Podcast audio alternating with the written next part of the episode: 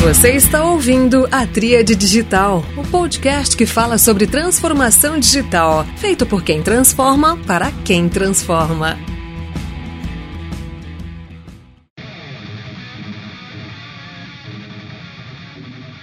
Olá pessoal, este é mais um episódio da Tríade Digital, o podcast feito por quem transforma para quem transforma. Hoje eu recebo a Suzy Claverry, que é gerente de Talent Market da UHG, empresa que eu tive o privilégio de trabalhar e ser colega dela. Muito bem-vinda, Suzy. Obrigada, Bruno. Um prazer estar aqui hoje com você falando sobre esse tema que eu tanto adoro, né? E um prazer ter sido sua colega aí também no United Health Group. Muito bacana. Obrigada pelo convite de estar aqui hoje. Legal, Suzy. Bom, tema para deixar claro para todos aqui, pessoal, é sobre employer branding. Esse é um termo que mais recentemente se popularizou dentro das grandes organizações e ele reflete um pouco o desafio de todos nós de atração de talentos. A Suzy é uma expert nisso. Eu agora também estou vivendo mais diretamente aí o desafio de atrair talentos, uma vez que eu estou agora gerenciando um time que tem um contingente grande aí de pessoas, expressivo de pessoas em tecnologia, então tenho visto as dores das empresas. Suzy, queria começar com você contextualizando um pouco mais do que, que é ser uma liderança em capital humano ligado ao tema de employer branding? Muito legal essa pergunta, Bruno. Acho que tem uma parte muito importante, né? Então, eu sempre tive a minha carreira aí, pelo menos os 10 últimos anos dela, voltada para employer branding e trabalho aí dentro de recursos humanos também, dentro de todo esse período, né? Sou formada em design gráfico, em marketing e num determinado momento da minha carreira eu fui cair aí, então, nessa área de recursos humanos, né? Eu fui convidada por uma empresa de recrutamento e seleção para fazer marketing para eles, que era minha especialidade, acabei sendo coordenadora naquela época de todo o marketing, né, para atração de candidatos deles na América Latina, o marketing digital, e foi algo que me abriu a porta para recursos humanos e que é algo que eu comecei a ver então muito, muito como estratégico, né, realmente pensando ali o quanto aquilo era importante na vida das pessoas, o quanto era importante as pessoas trabalharem num lugar onde era imprescindível que elas tivessem uma relação feliz ali, uma relação bem vista, né, entre elas e a marca entregadora. E foi aí que eu me apaixonei pelo tema e aí acabei sendo uma das primeiras profissionais a trabalhar isso aqui no Brasil, né? Quando a gente fala de employer branding, ainda hoje é uma novidade, os times de recursos humanos estão aprendendo aí, então, realmente o que, que é esse tema e como aplicar isso de maneira mais estratégica na empresa, né? Hoje eu sou, então, gerente de Employer Branding, né? A gente chama aqui no, no United Health Group de Talent Marketing, mas o mercado conhece mais esse segmento de atuação como employer branding, então eu gerencio uma área que faz isso justamente, né? Que faz essa questão de mostrar quem nós somos como marca entregadora, né? Tanto para atração de talentos, de novos candidatos, quanto para a retenção de pessoas também, né? Para que as pessoas que estão aqui dentro, os nossos colaboradores também entendam e valorizem quem nós somos como marca entregadora. Então é algo que vem sendo aí estrategicamente colocado, principalmente pelos times de RH, mas já tem muitos outros times também entrando nesse cenário, né? Times de marketing, de comunicação, tem muita gente aí querendo aprender realmente o que é employer branding, como é que faz isso, como é que coloca isso daí conectado com o negócio. O que tem ampliado bastante esse mercado e tem sido muito positivo para as empresas, né? Realmente em outros cenários aí, se a gente pensar em Estados Unidos e Europa, já é um tema que já vem há muitos anos aí sendo solidificado e aqui no Brasil ele começou já faz uns três anos aqui vindo de uma maneira mais forte. Ou seja, a gente sabe que nós somos ainda muito maturos aqui no cenário brasileiro para esse tema e a gente tem um longo caminho ainda pela frente, mas a gente já deu os primeiros passos e é muito importante aí todas as empresas entenderem um pouco mais sobre esse contexto. Muito legal, Suzy. Isso me remete a uma, um pensamento de que, por muitos anos, né, as empresas entrevistavam os potenciais candidatos, né, e aqueles candidatos se esforçavam ali para demonstrar é, toda a sua proficiência nos temas. E agora me parece que com o employer branding é um pouco também da empresa permitir ser entrevistada pelos potenciais talentos, né? É um pouco um equilíbrio aí nessa relação entre empresa e candidatos, uma vez que essa competição por talentos está se acirrando. Então, queria saber a sua leitura sobre isso, se é isso mesmo e o porquê que esse movimento está acontecendo, né? Eu sei que tem vários fatores aí situacionais que estão acirrando a competição por talentos, e eu falo mais sobre transformação digital, né, sobre tecnologia.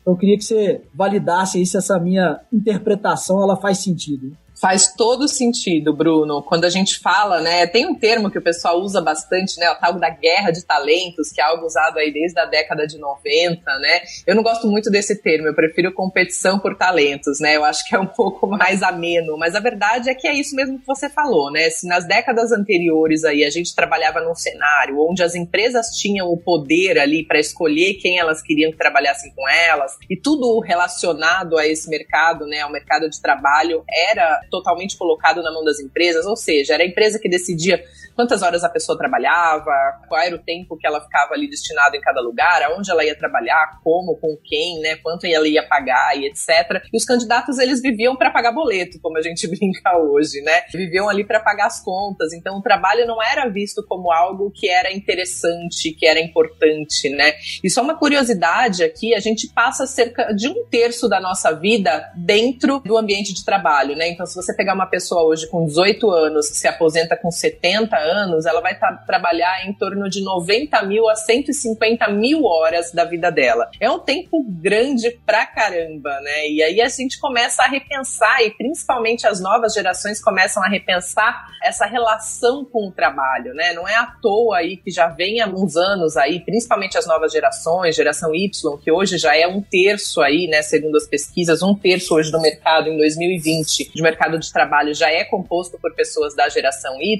elas não buscam buscam mais só remuneração e benefícios como a gente buscava no passado, como os nossos pais, nossos avós buscavam para trabalhar.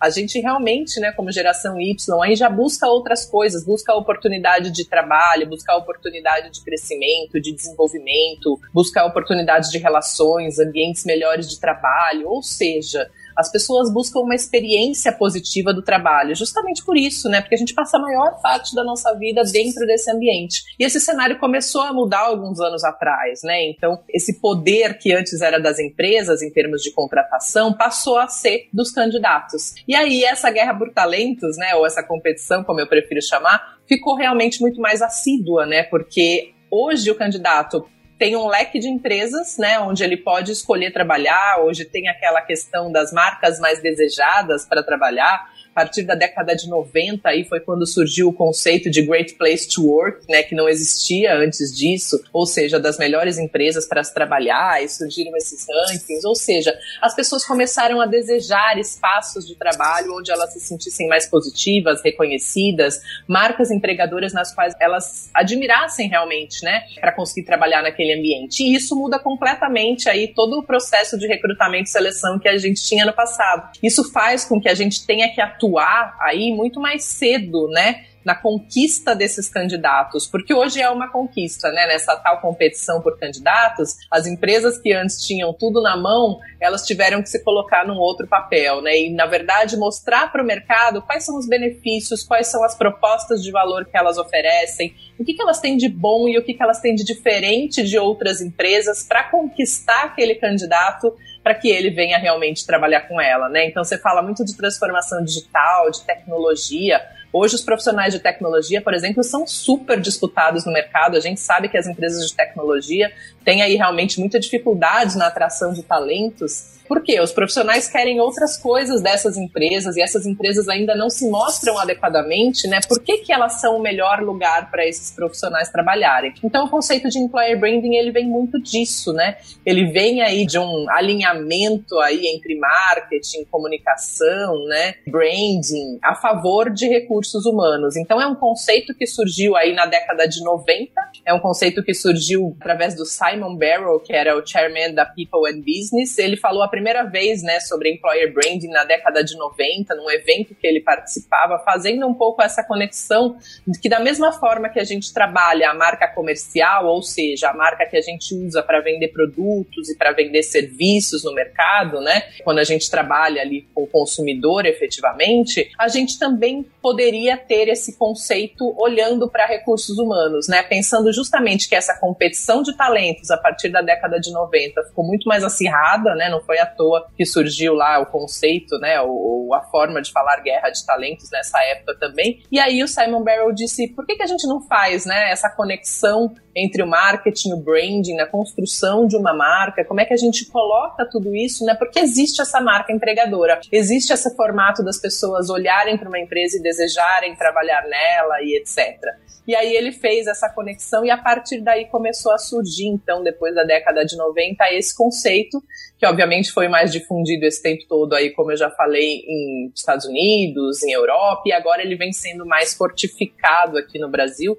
E as pessoas vêm entendendo esse conceito muito menos como superficial, como se era entendido no passado, né, como uma perfumaria do time de recursos humanos, e muito mais como uma estratégia realmente das empresas aliada às necessidades do negócio para gerenciar a atração e a retenção de talentos. Excelente essa resgate da origem desse termo e o contexto aí em que a gente se encontra. De fato, a competição ela tá global. Você pode agora recrutar gente no Brasil inteiro e estas mesmas pessoas podem ser recrutadas por empresas não apenas que operam no Brasil, mas empresas que estão em outros países. Você basta abrir qualquer plataforma de empregos, principalmente o LinkedIn, que você vai ver ofertas para você trabalhar em outras companhias do seu setor, ou seja, sua proficiência técnica te habilitaria naturalmente para trabalhar nessas organizações. Você está ouvindo a Tríade Digital.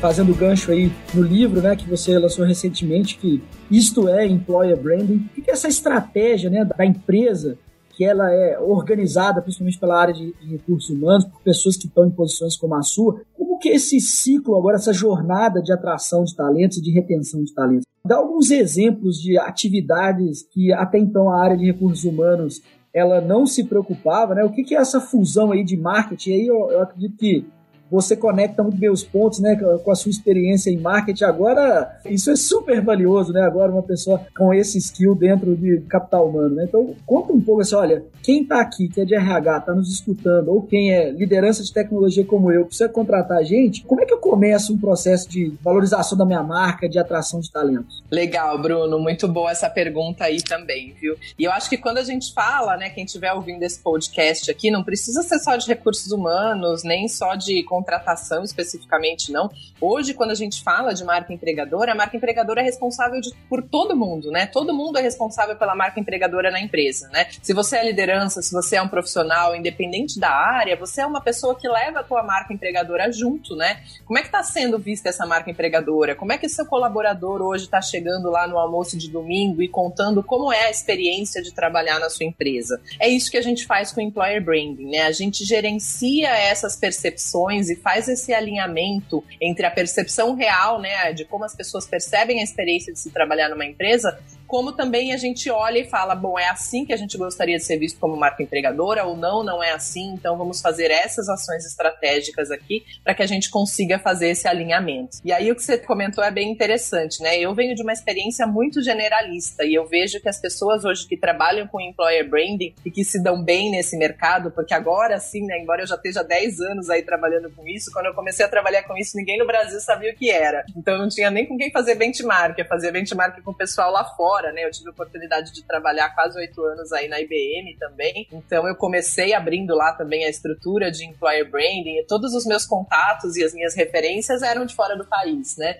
Eu aprendi a fazer employer branding aí, eu digo que foi meio na raça, né? Porque na IBM eu tive a oportunidade de passar por três cargos diferentes, né, por três jornadas diferentes lá. Uma foi trabalhando diretamente em employer branding aqui no Brasil, outra foi liderando o employer branding para América Latina e outra foi trabalhando no time global. Então foram experiências muito diferentes e variadas e eu acho que tem uma combinação muito boa aí com a minha formação, né? Eu acabei vindo numa formação não linear, acabei sendo design gráfica, depois marketing, caí em comunicação, vim trabalhar com employer branding, recursos humanos e eu acho que isso que hoje é o que faz com que os profissionais de talent, de employer branding no geral, né, sejam mais generalistas, eles tenham mais sucesso aí, justamente porque eles conseguem enxergar vários pontos de vistas diferentes. E aí, falando um pouco do livro, lancei esse ano, então, o livro chama-se Isso é Employer Branding, e aí ele tem um subtítulo, né, que é um livro para desconstruir tudo aquilo que você acha que sabe ou não sobre o tema é uma brincadeira esse subtítulo, né? Porque quando a gente fala sobre employer branding, todo mundo acha que sabe um pouco, né? É que nem falar de comunicação. Todo mundo acha que sabe falar para fazer comunicação, né? Tem aquela frase também que a gente fala dos médicos, né? De médico e louco todo mundo tem um pouco. É um pouco isso também que acontece quando a gente fala dos cenários de marketing de comunicação, né? Que todo mundo acha, mesmo quando não tem formação nisso, que sabe fazer. Então o livro, ele é o primeiro livro no Brasil aqui escrito sobre esse tema, é o primeiro livro em português do Brasil. Então é uma conquista bem interessante aqui para o nosso país. A gente tem pouca literatura a respeito do tema. Todas as literaturas são complexas, são em outras línguas aí, algumas em inglês e algumas outras mais complexas, o que torna o tema um pouco mais inacessível aí para o nosso público aqui local. E mesmo se você procurar hoje coisas pela internet, estão começando a surgir agora, mas coisas ainda sem consistência, né? Ou seja, posts em blogs, uma outra informação, que é difícil fazer com que as pessoas enxerguem a conexão entre tudo isso. Então o livro ele veio justamente para mostrar um pouco como que é essa jornada aí do início ao fim, o que, que as pessoas têm que pensar a respeito de employer branding e desconstruir essa visão de que, ah, employer branding, eu sei sobre isso. Quase nunca é verdade. Eu sempre brinco aí, sempre tem muitas pegadinhas com as pessoas que me falam isso e eu sempre digo, ó, vamos conversar a respeito desse tema, vamos entender se realmente você acha que você sabe sobre employer branding ou se você sabe mesmo. E no geral, as pessoas acham que sabem e depois de uma conversa, de um entendimento sobre o tema, isso acaba ficando mais claro, né? Então acho que é uma oportunidade das pessoas lerem, aprenderem sobre o tema e verem como é que pode ele ser aplicado aí na prática, né? Obviamente não tem uma receita aí, uma receita de bolo, né? Uma fórmula pronta. Adoraria que tivesse, que a gente pudesse entrar num sistema e conseguisse fazer essa junção de todos os cenários aí e conseguisse sair com uma fórmula pronta de employer branding, mas infelizmente a gente não tem essa possibilidade, né? E também é uma junção de muitas outras áreas diferentes, né, que fazem atuação. Eu costumo brincar então aí que employer branding não é singular, ele é plural no sentido de que muitas áreas, né, ou muitas informações você precisa, né, para compor ali a estratégia de employer branding. Então, eu, por exemplo, na minha posição atual, eu sou muito mais estratégica. Eu estou diretamente conectada aí à vice-presidência de capital humano do United Health Group, que é uma multinacional gigantesca e a sexta maior marca do mundo, né? E hoje a gente tem cerca de 38 mil colaboradores aqui no Brasil e mais de 350 mil aí ao redor do mundo mundo. Hoje aqui no Brasil a gente tem três negócios, né? Então a Amil, que é a nossa operadora de benefícios, a gente tem o América Serviços Médicos, que é uma rede aí com mais de 35 hospitais, então faz toda a parte de atendimento, né? De pacientes, principalmente nesse momento aí tão importante que a gente vive de pandemia, e temos a Optum, que é o nosso braço de tecnologia, né? Então, fazer employer branding é ajudar na atração e na retenção de talentos de todas essas pessoas, né? De todas essas pessoas que a gente contrata durante o ano e que a gente retém aí também dentro do nosso ecossistema, né? E o fato de estar ali dentro de uma posição de capital humano e conectada direto à vice-presidência dessa área é muito importante importante porque aí vê-se a maturidade de uma empresa em relação ao tema. Acho que muitas empresas hoje contratam aí analistas, especialistas de employer branding, mas não dão para eles, né, o material que ele precisa para trabalhar e construir realmente uma estratégia de sucesso de employer branding justamente porque essas pessoas entram geralmente em funções mais básicas, né, da cadeia ali e não conseguem ter acesso a estratégia. Então hoje eu tenho um time, um time maravilhoso aí, Pedro, Bárbara, Rogério, que fazem parte e que executam todas as ações planejadas aí dentro da estratégia de employer branding e permitem que a minha função realmente seja mais estratégica, participando de todas as necessidades do negócio, de enxergar o que capital humano precisa entregar para o negócio, de enxergar quais são as dificuldades, quais são as necessidades que a gente tem, quais são as informações de negócio que estão acontecendo naquele momento, ou seja, quem eu preciso contratar daqui a um mês, daqui a cinco meses, daqui a um ano, quem eu preciso reter, como que essas pessoas estão se sentindo em termos de experiência do trabalho, como é que elas estão falando a respeito da nossa marca no mercado. Então eu acabo ficando com essa visão bastante estratégica para que depois a gente possa ajustar todo o nosso planejamento aí e partir então para o meu time que executa uma área mais operacional né? E eu sou exceção no mercado, eu acho, quando a gente fala de employer branding, as empresas ainda estão num nível de maturidade bem menor do que esse, né? Então a gente está começando a falar um pouco sobre isso aqui no Brasil. Perfeito, Suzy. Então, parabéns pelo livro. Acho que esse, esse protagonismo aí, esse pioneirismo do Brasil, acho que ele é louvável. A gente sabe o quanto é difícil um profissional de mercado equilibrar a sua agenda para ter também uma carreira adicional relacionada ao tema como você tem essa carreira de destaque também, promovendo este tema de employer branding no Brasil. Você, durante a sua última fala, mencionou né, que a responsabilidade é de todas as lideranças, não só da área de capital humano, e bem como essa é uma função estratégica, né, ou seja, parte das ações tem como mote mostrar as lideranças da organização, permitir que os candidatos interessados conheçam as pessoas que lideram aquela companhia, porque a inspiração, né, a conexão vem com as pessoas. Obviamente a marca traz ali aquela primeira identificação, mas quem que está ali dentro, né? O que, que é aquela marca naquele momento? Então, os profissionais estão nessa linha. Então, a minha pergunta vem muito nesse sentido de como que você vê esse movimento também de você agora procurar promover a marca, né? Que é um, um pouco o tema todo que a gente está colocando aqui, mas as lideranças, né? Eu vejo vários exemplos, principalmente de empreendedores, né, que acabam como sendo sinônimos de suas marcas, né? Você vê a, a XP Investimentos, o Guilherme Benchimol, ele está muito presente nas redes e ali as pessoas, em parte, querem trabalhar na XP, mas também para estarem perto do Guilherme. Isso é muito interessante. Então, como é que engaja a liderança para se mostrar nesse caminho, né? Para que tragam talentos que queiram trabalhar com esses líderes? Como é que você tem feito isso de uma maneira estratégica? Sei de alguns eventos últimos que você promoveu, mas vou deixar que você comente aqui. Como é que é isso, Suzy? Porque acho que todo mundo de RH deve estar perguntando, pô, é difícil aqui uma luta solitária. Como é que eu saio dessa luta solitária e engajo toda a liderança da organização nisso? Legal, Bruno. Pergunta super importante, né? Eu acho que quando a gente fala de liderança, né, a gente tem que assumir vários papéis. Eu sou líder também, né? Então sei disso na pele também. A gente acaba não tendo só que assumir uma parte operacional ali, mas toda a parte estratégica. E a gente tem que ser algo que a gente chama aqui dentro do United Health Group, né? Faz parte da nossa cultura de a sombra do líder. Ou seja, tudo que aquilo que você faz, tudo aquilo que você fala, tem uma influência direta nas pessoas com as quais você é conectada. As pessoas se inspiram, né? Elas querem ser determinada liderança XY, você citou aí o Guilherme também, bem citado. As pessoas querem ser como eles, ou querem trabalhar como eles, né? Ou querem trabalhar com eles. Então, isso é super importante, né? Então, acho que o primeiro passo, quando a gente começa a falar de employer branding, é educar um pouco a liderança do papel que ela tem nesse cenário. Quando ela fala sobre a marca empregadora, ou quando ela não fala empregadora, seja para os colaboradores ou para o mercado também, porque hoje a gente também não dissocia mais né, a, a parte pessoal do profissional. Né? Nós somos um ser único que está em todos os lugares, principalmente agora na pandemia, né? Os nossos escritórios viraram as nossas casas e tudo se mistura, né? Não tem mais aquela separação do tipo, ah, quando eu estou no escritório eu falo sobre a minha empresa, quando eu não estou eu não falo mais. Agora tudo se mistura o tempo todo, né? Você está na reunião de trabalho falando alguma coisa sobre como é a experiência de trabalhar naquela empresa, ou falando de algum assunto, a tua família está aqui do lado, escutando o que está acontecendo, seus filhos estão comentando como é a sua experiência, né, hoje de trabalhar dentro de casa. Então as coisas se misturam hoje muito nesse, nesse dia a dia, né? Isso faz com que a gente fale, né, o que a gente acabe falando ou não falando, né, sobre a marca empregadora.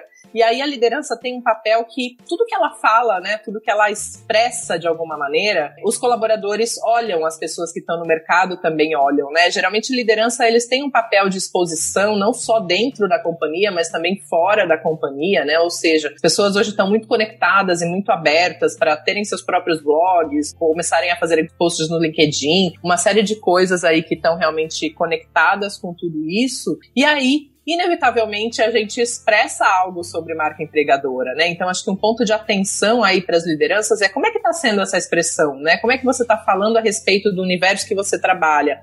Para os seus colaboradores, qual é a mensagem que você está passando através daquilo, ou se você não fala nada, né, você não fala sobre a experiência de trabalhar aqui dentro, você não comenta a respeito disso para outros líderes de mercado, né, seja pessoalmente, presencialmente, ou seja através de redes sociais e etc o fato também de não falar nada sobre a sua marca empregadora pode indicar muitas coisas, né, a respeito disso, né? Pode indicar que talvez você não esteja motivado de trabalhar lá, pode indicar que talvez você não esteja feliz de estar no lugar onde você está. Então tem várias mensagens que a gente passa aí como liderança. Então, quando a gente fala de employer branding, né, e desse accountability, né, de colocar também na liderança esse papel de ajudar nesse gerenciamento de marca empregadora é muito importante, né? Porque assim, uma área como a minha, de talent marketing, de employer branding, ela não faz essa construção sozinha. Essa construção de marca empregadora, né, a percepção que as pessoas têm a respeito de uma marca, né, quando a gente fala de reputação de marca,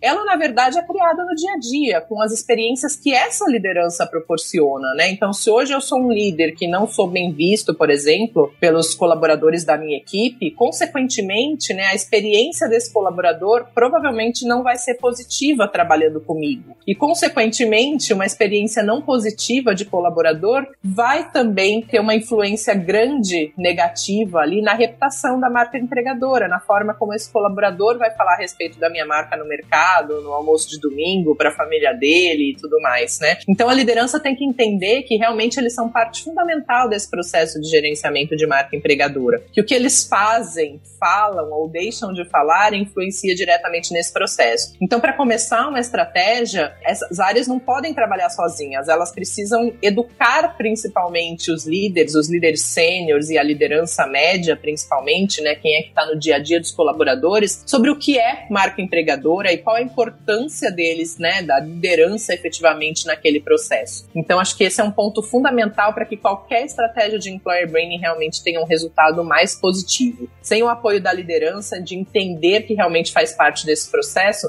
não há gerenciamento de marca empregadora que funcione. Sem dúvida. Suzy, eu compartilho contigo aqui, com todo mundo que está nos ouvindo, a minha experiência com a Tríade Digital, né, que é esse veículo aqui de conteúdo sobre transformação digital, o quanto ele foi, sem ter essa pretensão inicial, foi se tornando uma extensão de ação de marca empregadora ligada à minha, à minha pessoa. Né? Então, quando eu começo a me expor um pouco mais nas redes, começo a produzir conteúdo sobre o tema, eu vou permitindo que pessoas que eu não conheço e não trabalhei ainda possam me conhecer previamente e a gente vai estabelecendo um vínculo. Né? O mesmo ocorre com os professores. Né? Eu dei aula por muitos anos e tenho um conteúdo ainda ligado à PUC do Rio Grande do Sul, num curso de pós-graduação, e por vezes alunos, quando toda vez que inicia uma nova turma na PUC, os alunos começam a me adicionar no LinkedIn, e eu já estabeleci relações profissionais com essas pessoas, e acaba que vem sendo uma fonte de atração de talentos. Essa é esse canal aqui que é externo à organização que eu estou, mas ao levá-lo né, como parte do meu capital intelectual, vamos colocar dessa forma, eu acabo aportando mais do que simplesmente fazer o meu papel dentro da organização. Eu aporto também esse conjunto de mensagens prévias que as pessoas têm sobre o meu trabalho. Então, eu acabo como extensão da minha marca pessoal. É muito curioso, porque quando eu comecei, eu confesso, na pandemia, foi mais uma estratégia ali de criar uma rotina saudável para enfrentar este período, né? Ou seja, me manter ali com a saúde mental equilibrada. Mas agora, ainda que estejamos na pandemia, eu já vejo esse canal como uma forma de eu atrair talentos, de eu conseguir transmitir os meus valores, o que eu acredito, o meu propósito e que eu acabo traduzindo para a empresa. Então, é um negócio que eu não mirei em primeiro momento, mas acabei trazendo e acho que se conecta com a sua última fala.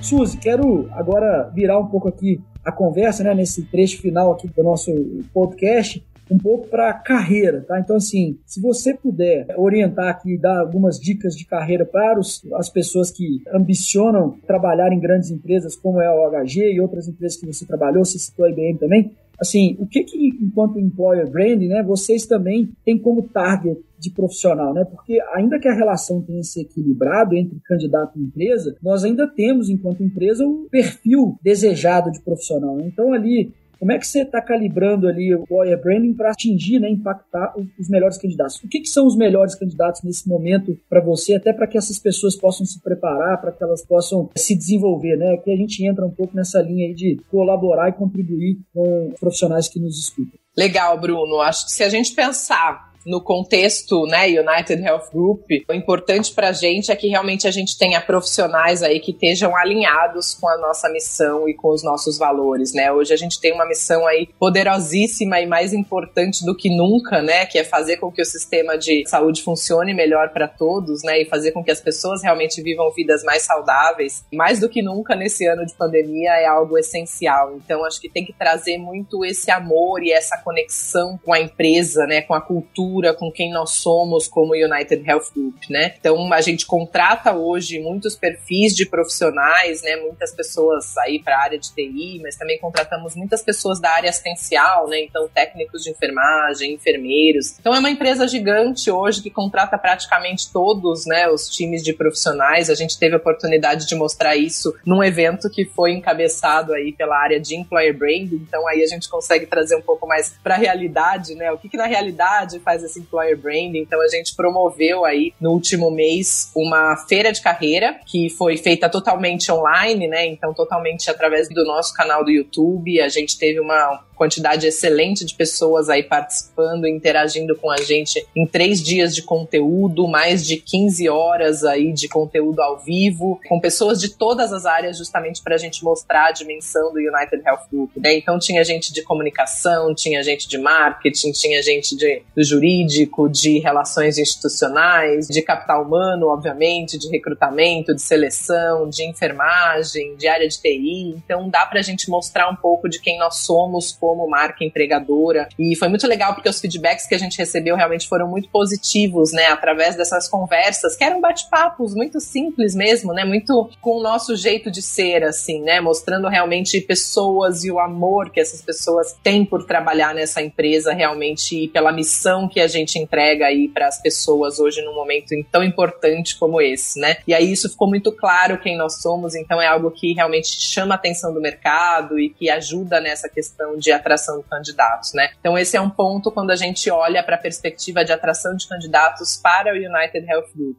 Quando a gente fala também de candidatos, que às vezes é uma pergunta que as pessoas sempre têm, né? Qual é o perfil de candidato se você quiser trabalhar com employer branding, né? Se você for a empresa que vai contratar alguém para trabalhar com employer branding, etc, que perfil que você deve buscar? Hoje eu sugiro que você busque perfis mais generalistas. Hoje tem muita gente trabalhando nessa área com os perfis mais diversos, né? Gente de administração, gente de engenharia que eu conheço que trabalha com employer branding, gente de comunicação, de jornalismo. Eu acho que o mais importante importante é ter realmente uma forma, né, dessa empresa fazer o aporte para essa pessoa, ou seja, fazer com que essa pessoa, independente ali do curso que ela venha, que ela consiga realmente ter acesso às estratégias da empresa para conseguir desenhar efetivamente de maneira estratégica a estratégia do dia a dia de employer branding, né, para atração e retenção de talentos, né? Se você contrata aí funções muito básicas ou se você não vai dar o acesso para essas pessoas a informações que são importantes, né, para que ajude a elas a responder a pergunta básica que a gente começa com uma estratégia de employer branding, que é qual é a dor do meu negócio, né?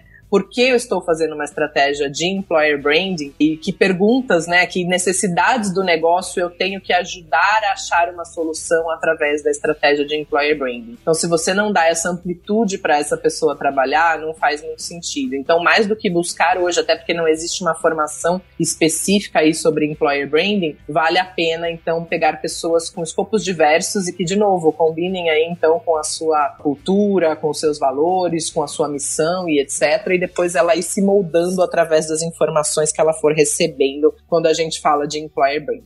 Muito legal, Suzy. De fato, esse evento que você mencionou é muito bacana. Eu pude assistir vários dos nossos colegas, né? E de fato, estar em saúde, ter uma empresa tão forte, tão relevante em saúde, atrair talentos que consigam entender o quanto isso é diferente, né? Então você falou mais no início sobre felicidade no trabalho, né? Sobre realização no trabalho e aí, obviamente, que trabalhar num setor que tem tão claro essa questão, eu acho que realmente é um diferencial. Então as pessoas elas estão buscando isso, né? Eles querem, eles querem chegar em casa você contar para os seus pais, você contar para os seus amigos, você está transformando a vida de alguém, né? Que você está ajudando uma pessoa, que você está criando alguma coisa que tem valor, que tem sentido no dia a dia. Então isso é muito diferente. Você mencionou não é só a questão financeira, não é só a questão de passar é, muitas horas naquele lugar, mas é você ter orgulho né, do resultado que aquilo tem. Então isso é, isso é muito bacana. Suzy, eu queria ceder o espaço aqui para sua mensagem final. Se você quiser citar uma frase, quiser falar um pouco mais do livro, quiser falar sobre o seu podcast, enfim, o espaço é seu. Acho que você foi tão generosa aqui, você abriu tanto a minha cabeça. Confesso que durante a sua fala comprei o livro, agora vou encontrar um jeito de você assiná-lo para mim, autografá-lo para mim. Vai ser muito bom se a gente conseguir organizar um almoço, alguma coisa para que você o assine. Vou, ter muito orgulho aí de ter eh, esse livro com essa sua assinatura. Mas é isso. Eu queria aqui abrir agora para você sua fala final, sua mensagem final para o pessoal aqui da Tríade Digital. Ah, que coisa boa, Bruno. Depois com certeza a gente vai combinar aí essa assinatura, né? O livro foi lançado esse ano aí, não teve aquela coisa que todo autor quando escreve um livro sonha, né? Que é aquela noite de autógrafos, eu não pude ter, né? Então, eu tô assinando aí os livros um pouco um a um, conforme eu vou conversando um pouco com as pessoas, mas espero ter essa oportunidade aí quando essa pandemia passar, com certeza é algo muito bom, né? Que ajuda a reconhecer o nosso trabalho. Te agradeço aí por ter conectado e comprado o livro. Acho que você vai gostar bastante, tem muita coisa bacana aí. E é uma leitura que é para todas as áreas, para todos os níveis hierárquicos, para todo mundo que quer e que precisa de alguma forma trabalhar com gestão de pessoas, realmente é um tema super estratégico, né? Bom, além de autora do livro, eu também sou, como eu falei aqui, né, então gerente de employer branding aqui de talent marketing do UHG, do United Health Group, mas tenho também minhas paixões aí, né, como você tem o Triad também, eu tenho outras paixões aí, outras coisas que eu vou fazendo em paralelo, né? O meu amor pelo employer branding é tão grande que não me basta trabalhar numa empresa, né, que me permite fazer esse trabalho maravilhoso todos os dias dias eu acabo pegando muitas das minhas horas extras aí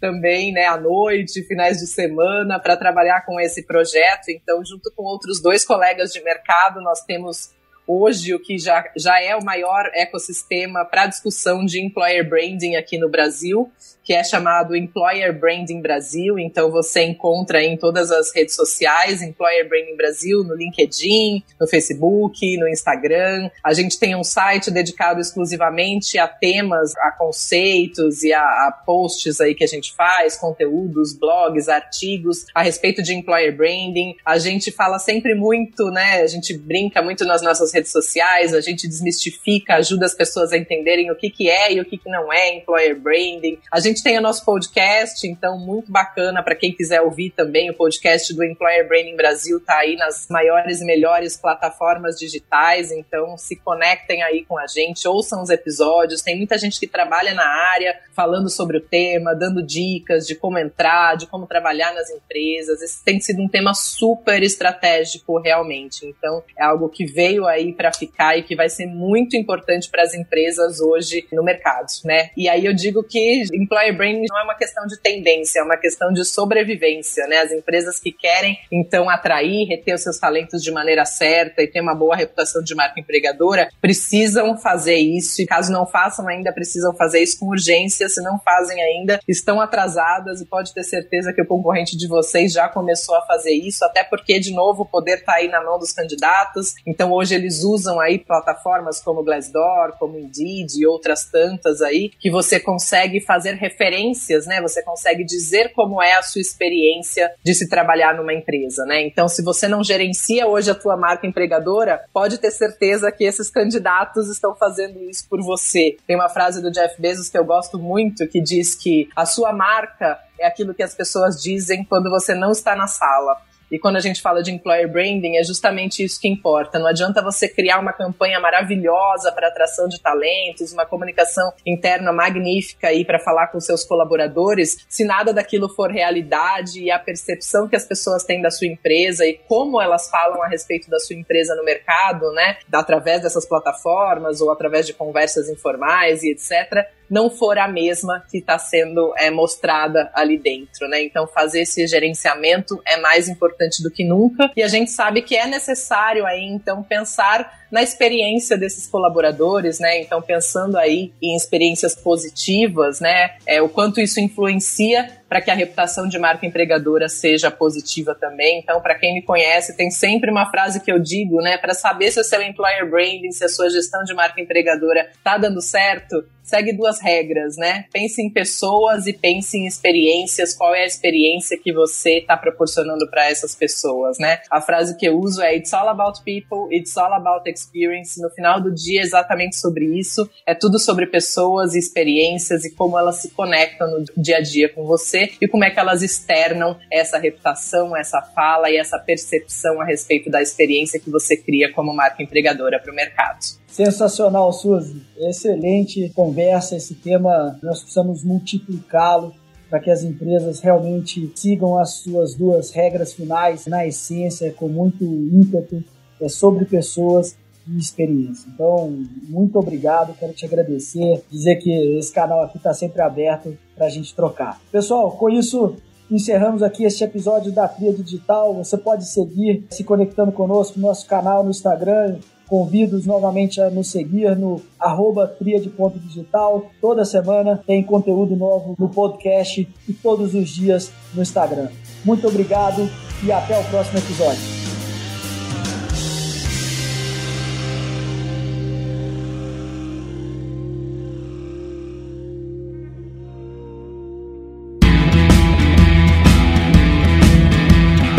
Você ouviu a Tríade Digital. Transformação digital para quem transforma. Assine o podcast no seu agregador favorito e acompanhe no Instagram no arroba tríade.digital para ficar por dentro das novidades. Até o próximo episódio.